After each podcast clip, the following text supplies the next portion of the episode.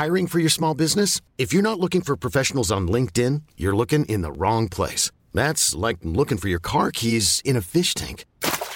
LinkedIn helps you hire professionals you can't find anywhere else, even those who aren't actively searching for a new job but might be open to the perfect role. In a given month, over 70% of LinkedIn users don't even visit other leading job sites. So start looking in the right place. With LinkedIn, you can hire professionals like a professional. Post your free job on linkedin.com slash achieve today. Émission, euh, émission enrhumée. Ouais, une émission qui renifle. Bonjour. C'est moi Orson Welles. J'aime pas trop les voleurs et les fils de pute. Salut, c'est Nos Ciné, votre rendez-vous hebdo avec le cinéma qui aujourd'hui voit double ou presque pour causer de Legend, non pas celui de Ridley Scott, mais le nouveau film de l'attachant Brian Helgeland avec une paire de Tom Hardy, deux pour le prix d'un. C'est sympa, l'occasion pour nous de remonter un peu le fil de la filmo d'Helgeland et de causer notamment de Payback et de son inoubliable avalanche de Mandal. Pour parler de tout ça autour de la table ici à l'Orangerie Studio, deux faux jumeaux de la cinéphilie pure, Julien Dupuis, salut Julien. Ah, bonjour. Et Stéphane Moïsaki, salut Stéphane. Salut Thomas. Allez, c'est Nos Ciné épisode 36 et c'est parti. Monde de merde. Pourquoi il a dit ça? C'est ce que je veux savoir. Legend, c'est donc l'histoire vraie à la base des jumeaux Cray, Ronald et Reggie, deux mafieux anglais dans l'Angleterre des années 60, incarnés l'un et l'autre donc par Tom Hardy, qui vont grimper les échelons du crime organisé avant d'être rattrapés par la justice et les petits problèmes mentaux d'un des deux frangins, légèrement psychopathe sur les bords. Aux côtés de ce double Tom Hardy, donc on retrouve Emily Browning, David Tulis, Chess Palminteri ou encore Paul Bettany, et le tout, on l'a dit, on va le redire, sous la caméra de Brian Helgeland. I salute. Come to Philadelphia. You see a nice girl. We'll get it for you. I prefer boys. Italians. Sometimes Greek, but I am not prejudiced. you got some balls to admit that, kid.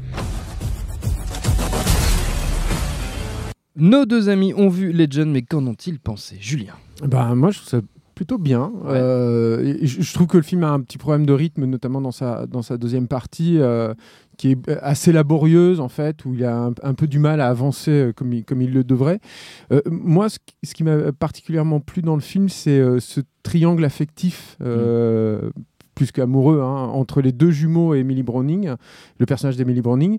Euh, et, et je trouve que ça fonctionne d'autant mieux que euh, le, le film fait un usage particulièrement judicieux, je trouve, de la gémellité, c'est qui est un thème euh, très cinématographique, je trouve, surtout quand les, les deux personnages, les deux jumeaux sont interprétés par le même comédien. Est-ce que ça va au-delà de la, de la simple performance? C'est ce qui, fait un- ce qui peut faire un peu peur, à, à C'est- priori, de se dire bah voilà, c'est c'est cool, c'est bien, c'est bien fait et tout, mais est-ce que ça, est-ce que ça nous Oui. raconte quelque chose vraiment Totalement, parce que, enfin, moi, c'est comme ça que j'ai- lu le film.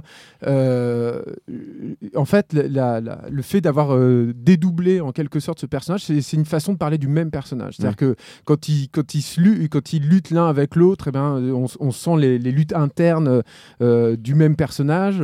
et, et, et ça, je trouve que ça fonctionne très bien. Puis ça fonctionne bien aussi dans le contexte. C'est-à-dire que dans, dans Londres, dans les années 60, les années 60, c'est de toute façon une période aussi en mutation. Mm. Et, les deux personnages aussi bah, représentent quelque part euh, euh, une, deux facettes du crime organisé. Euh, et, et je trouve que ça, Helgeland le, le joue extrêmement bien avec ça. Et puis effectivement, il est, il est appuyé par la, la performance de Tom Hardy, Oui. qui en fait des caisses souvent, mais, Ouais. mais c'est comme ça aussi. hein. Je veux dire, ça, quand on voit les, les- les photos, notamment de, de Ron, euh, c'était un personnage euh, bestial, euh, très caisse. bon, l'ai jamais vu en mouvement. Je sais pas s'il existe des images d'archives de lui en mouvement, mais en tout cas en photo, c'est comme c'est ce qui c'est ce qui en ressort. Et, et ça fonctionne très bien avec le côté un peu plus à la cool. Moi, il m'a fait un peu penser à Paul Newman, le, le personnage de Reggie de Reggie, ouais. donc interprété également par, par, Tom Hardy, ouais. voilà. Stéphane. Euh, ouais, bah, euh, moi aussi j'ai beaucoup aimé. Et, euh, je rejoins ce que dit Julien parce qu'il faut savoir aussi un truc avec Brian Helgeland, c'est que c'est un, réalisateur solide, mais c'est surtout un excellent scénariste à Oui. la base. Donc en fait, euh, l'écriture de, de Legend est, est- est super bien, bien déployée. euh. éventuellement, les, les problèmes de rythme, je pense que c'est peut-être un peu plus dû à la mise en scène. Et, et- et moi, ce que je retiens surtout du film, c'est que c'est ce qui m'a le plus surpris, c'est que c'est vraiment raconté sous le biais de- du personnage féminin, Mm. avec une voix off, qui est la voix off de- de- d'Emily Browning euh, et qui la rend vraiment attachant parce que je pense que dans la véritable histoire des Crez, euh, même si elle avait effectivement son rôle à jouer, je pense qu'elle était énormément en retrait et c'est le, le, le, le rôle du personnage dans l'absolu. En fait, c'est ce qu'elle subit euh, dans, dans, dans le film, dans l'histoire. Euh, donc l'idée de la mettre en avant par rapport à ces deux jumeaux-là, c'était effectivement une, une excellente idée. Et, euh, et pour parler de la performance de, de De Tom Hardy. Moi je dirais qu'il a, il a un côté un peu expressionniste à la, à la Lon Chaney. tu sais, c'est- ça ouais. qui est intéressant, je trouve. dans- on on n'a plus l'habitude aujourd'hui de voir ce genre de, de, de jeu. Euh, bon, toute proportion gardée, moi ça m'a fait penser un peu à, à, à la bonne époque de Nicolas Cage aussi, où Mm. il y avait des vrais risques en fait qui étaient pris, euh, où tu pouvais te casser la gueule avec ce genre de personnage-là, mais en fait ça fonctionnait très bien parce que le type allait à fond dans, dans son, dans son jeu, quoi. Tu penses à quel euh, film euh, pff, je, j'ai pas, je je pense à Face Off, je pense à plein Mm, de plein de films différents, hein, mais euh, mais euh, c'est Nicolas Cage quoi. Ouais, Tu vois, bah c'est, bah oui. c'est tout ce que tout ce que les gens n'aiment plus aujourd'hui chez lui, qui était à l'époque euh, à l'époque complètement dingue quand il était bien Mais utilisé. totalement quoi. grandiloquent et à la fois où tu sais pas si tu dois rire ou, euh, être effrayé ou- par ouais, le voilà, personnage, c'est ça, quoi. ouais. Ce qui, ce qui fonctionne extrêmement bien effectivement avec le personnage de Ron. Et il y a, il y a- donc il y a un vrai côté euh, un peu opératique et casse-gueule qui, est- qui est plutôt bien géré. Euh, en plus, je trouve que ce qu'il y a de rassurant avec un film, moi j'ai pas vu, il a, il a fait un film entre euh, euh, The, The Order, je me rappelle plus c'était quoi le titre euh, français à l'époque. euh, le film, tu sais, il- le film d'Helgeland qu'il a tourné en Ouais. 2003. euh, 42 Non, non, alors oui, il a, il tourné, euh, après Chevalier, il avait tourné un film qui a été un ratage total qui s'appelait euh, The Order en anglais, qui a Mm. été repoussé, re- remonté. euh, c'était avec la même équipe de Chevalier, c'était avec, euh, avec euh, Ledger à l'époque. Et, euh, et c'était un vrai ratage. Moi qui, moi qui sortais de Chevalier et de Payback, j'étais vraiment très déçu par le film. Quoi. Et il a pas tourné pendant des années. Il, s'est remis à l'écriture, il a écrit Mystic River, tout ça. Il a fait 42, qui est un, euh, sur Jackie Robinson, Mm. le, le- le joueur de baseball, Baseball, euh, ouais. Américain qui, a brisé certains tabous dans les années 40-50. Et, euh, et ça, c'est pas du tout sorti chez nous, vu le sujet.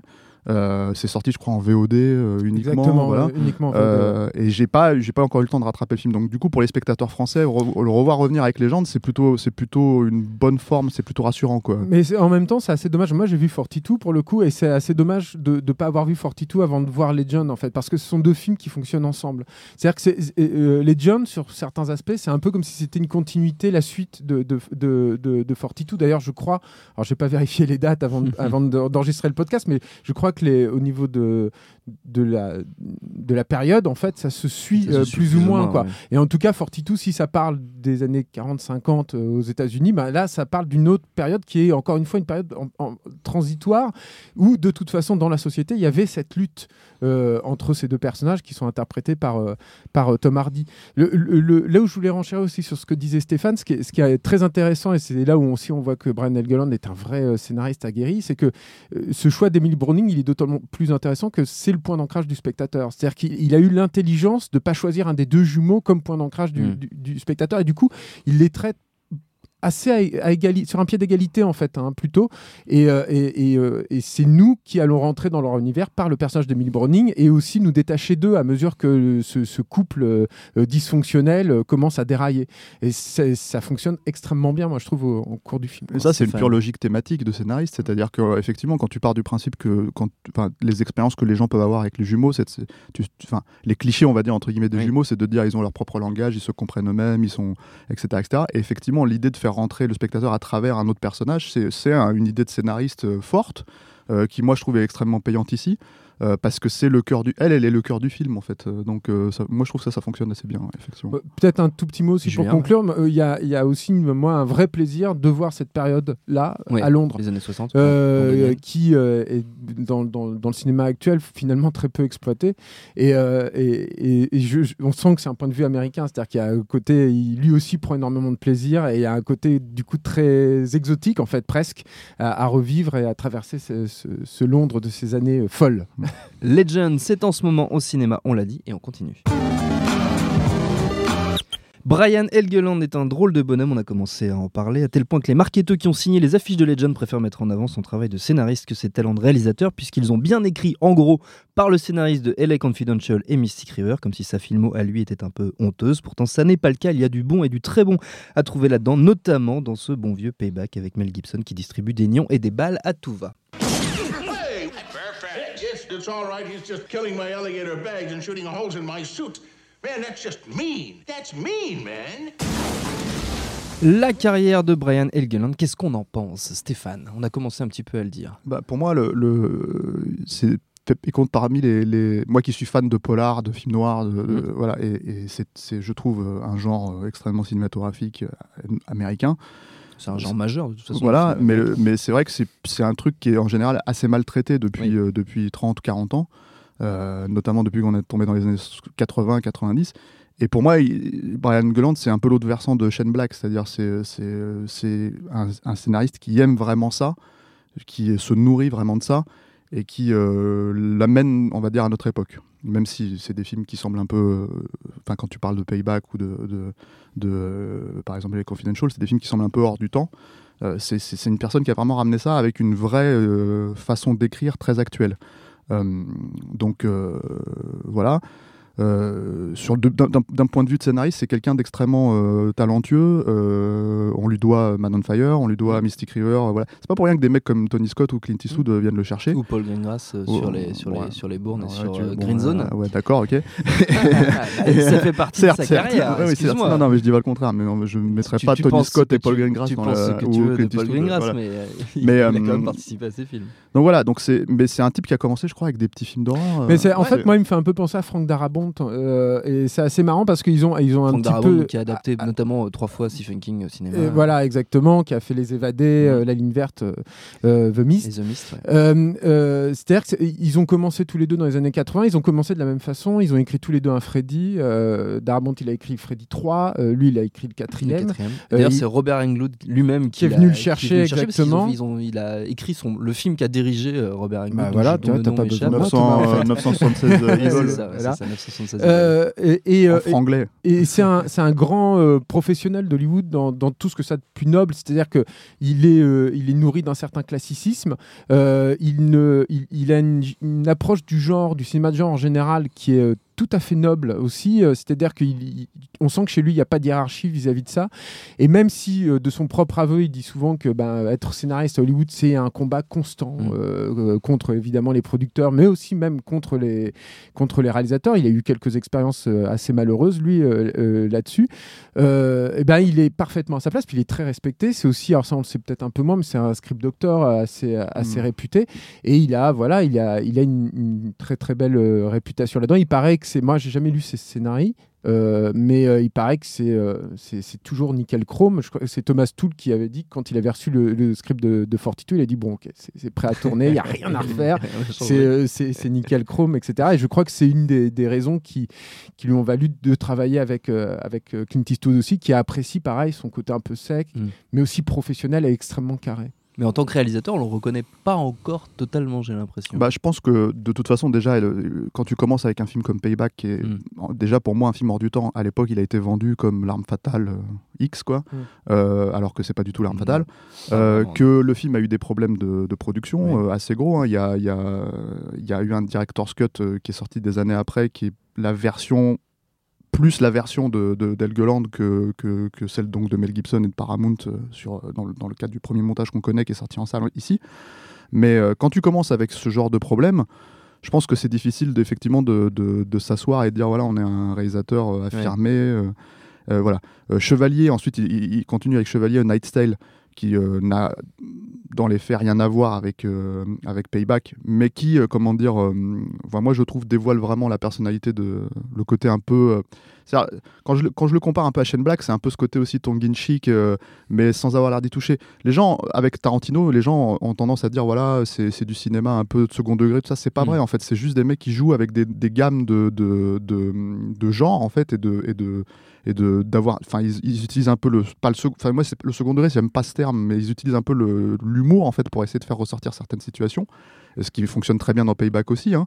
Euh, Chevalier pas fondamentalement différent dans son utilisation de l'humour Euh, Et qui est pareil, il nourrit aussi du- d'un certain classicisme de l'âge Oui, d'or hollywoodien. voilà. C'est-à-dire Oui. que Chevalier, euh, quand Stéphane parlait de, de, de transposer tout ça dans, dans un- une écriture contemporaine, euh, Chevalier, c'est un peu, je sais pas moi, Ivanhoe, ce genre de choses, euh, mais, euh, mais fait au goût, du, au goût du jour et avec d'ailleurs le même décalage euh, au niveau de l'adaptation temporelle. C'est-à-dire que finalement, la, la reconstitution historique, on en a que faire à partir du moment où ça peut parler aux, gens d'au- parce qu'il faut dire il faut dire qu'il utilise aussi la musique de façon euh, Ouais, très spécifique ouais, dans, joue Chevalier avec Mais ça, c'est un truc, c'est très intéressant parce que la musique dans, dans Chevalier et dans Legend d'ailleurs, mais bon, dans Legend, c'est beaucoup plus fondu dans la, dans la narration.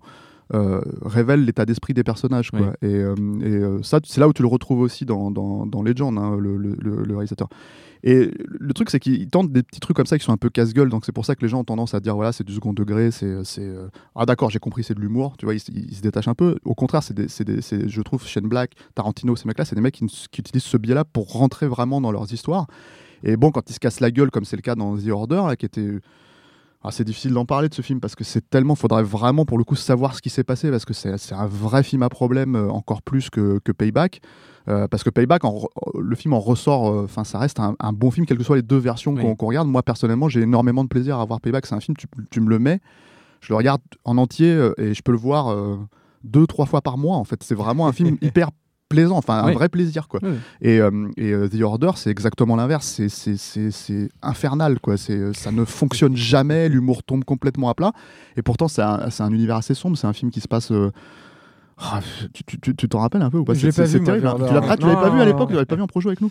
Euh, c'est un truc qui se passe dans les années euh, euh, 1500. euh, euh, c'est une espèce de murder mystery dans, dans, dans un, dans un, dans un, avec des, des curés. Enfin, c'est vraiment un truc très bizarre, quoi. Et c'est complètement tombé dans l'oubli. Euh, et il y avait cette tentative, encore une fois, de marier l'humour. Et voilà. Et on sait qu'ils avaient coupé des scènes un peu graveleuses. Il y avait un personnage qui était homo, un curé qui était homo. Enfin, il y avait des trucs comme ça qui ont été complètement coupés. Donc, ça serait vraiment intéressant d'inter- d'interviewer Helgeland pour lui poser des questions sur ce qui s'est passé. Ce qui s'est passé. Et je pense que lui s'est arrêté à ce moment-là quand euh, effectivement il, est, il a été appelé par Eastwood pour Mystic River, pour Mm. Bloodwork, quand il a fait Man on Fire qu'il voulait réaliser, mais bon, il a laissé à Tony Scott parce qu'il s'est dit ok, je... voilà. je- mais euh, voilà.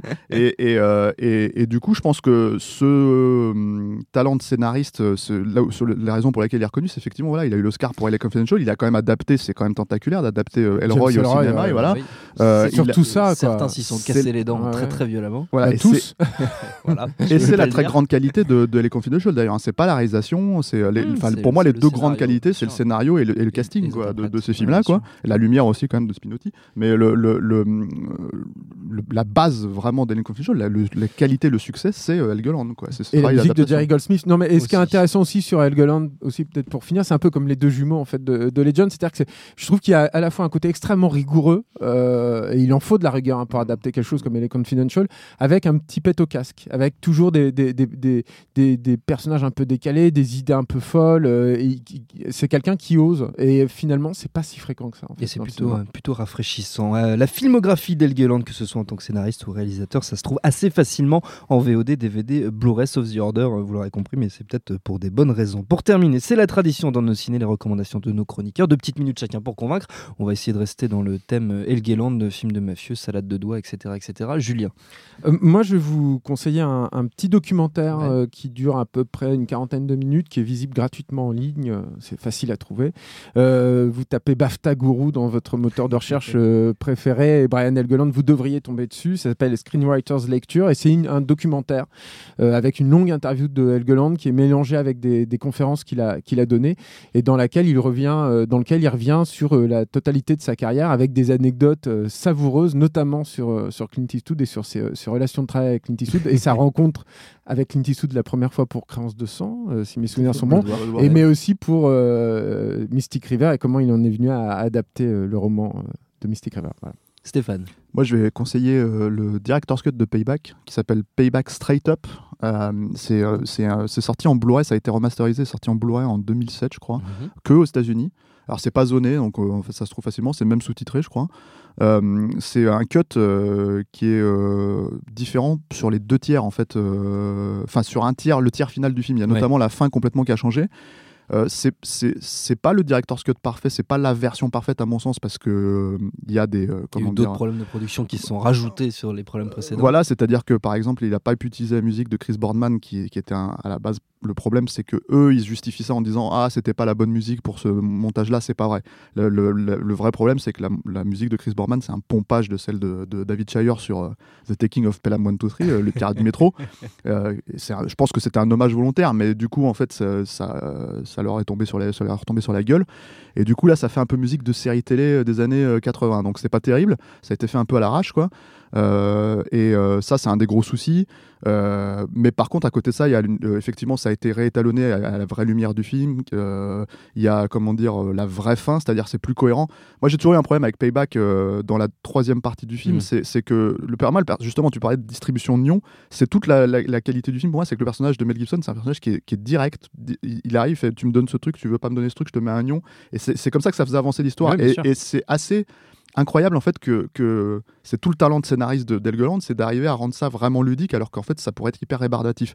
Et donc dans la première, dans la dernière partie, quand tu le voyais commencer à manigancer avec les mecs et prévoir les plans, tu te disais ok c'est plus tellement le personnage. Là on est vraiment straight, straight up comme ils disent quoi. C'est direct, c'est assez droit. Ça joue avec le fantasme que Mel Gibson a toujours eu à l'écran de mourir en fait en tant qu'héros d'action, Ouais. euh, ce qu'il a jamais réussi à faire dans Arme Fatale ou dans, dans, dans un Mad Max. Euh, et euh, voilà, donc c'est très intéressant à voir. Pour moi, c'est plus un complément euh, qu'autre chose. Mon cœur balance entre les deux films, quoi, entre les deux versions. Euh, et c'est trouvable aussi en Blu-ray anglais. Pour le coup, tu as les deux versions en fait dessus. Euh, pour, je pense, une poignée de, de livres, quoi. Donc voilà, et c'est vraiment, je conseille. intéressant euh, à, à comparer. Voilà, je conseille cette version euh, pour les fans de Payback, quoi. Très bien, notre temps est écoulé. Merci à tous les deux. Merci à Julie à la technique et à l'Orangerie Studio pour l'accueil prochain. Nos ciné, c'est dans une semaine. On prendra le temps de rattraper un très beau film sorti en ce début d'année, Le Garçon et la Bête de Mamoru Osoda. D'ici là, vous nous retrouvez un peu partout sur le net, SoundCloud, iTunes, Deezer, Facebook, Twitter, YouTube. On s'appelle Nos ciné à chaque fois. N'hésitez pas à commenter, même si c'est pour nous dire qu'on raconte que des conneries. Ça nous fait quand même plaisir de savoir que vous êtes fidèles au poste. D'ici là, on vous dit à la semaine prochaine. Salut, c'est Jean Z, No Game, le podcast jeux vidéo. C'est à retrouver tous les mercredis sur iTunes, SoundCloud, Deezer, YouTube, Facebook, Twitter, le podcast jeux vidéo. À mercredi.